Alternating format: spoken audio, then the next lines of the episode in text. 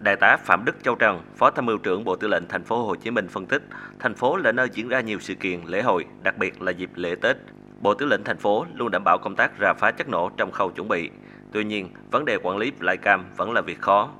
Theo đại tá Phạm Đức Châu Trần, flycam có hai dạng bay, một là của các đài truyền hình, cơ quan thông tấn, báo chí có đăng ký. Tuy nhiên, một số trường hợp người dân bay flycam không đăng ký và không được cấp phép. Về nguyên tắc, một vật thể bay lên không trung cần được Cục tác chiến Bộ Tổng tham mưu cho phép. Thời gian qua, lực lượng quân đội dự định giao cho cấp tỉnh thành, cấp quân khu quản lý việc cấp phép flycam đối với những khu vực không có khả năng gây mất an toàn, nhưng chưa làm được vì một số lý do. Đại tá Phạm Đức Châu Trần đề nghị, thời gian tới, lãnh đạo sở ngành, đơn vị tổ chức sự kiện có liên quan đến flycam, vật thể bay cần trao đổi trước để xin cấp phép, tạo thuận lợi cho công tác quản lý.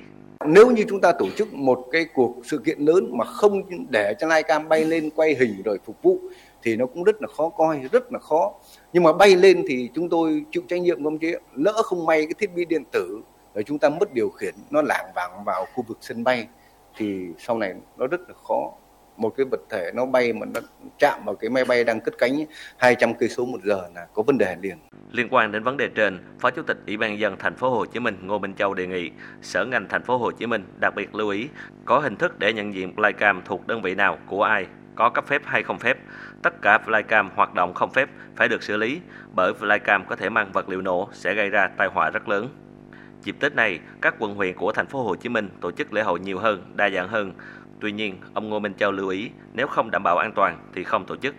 Đặc biệt tại những điểm bắn pháo hoa, ông Ngô Minh Châu đề nghị các đơn vị phải có ít nhất hai phương án xử lý một tình huống, phát huy bốn tại chỗ, giải quyết các tình huống có thể xảy ra một cách bình tĩnh, hiệu quả.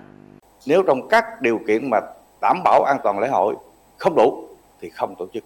Và mỗi lễ hội đều có cái ban tổ chức và ban điều hành chỉ huy lễ hội. Và cái ban này phải chịu trách nhiệm toàn bộ.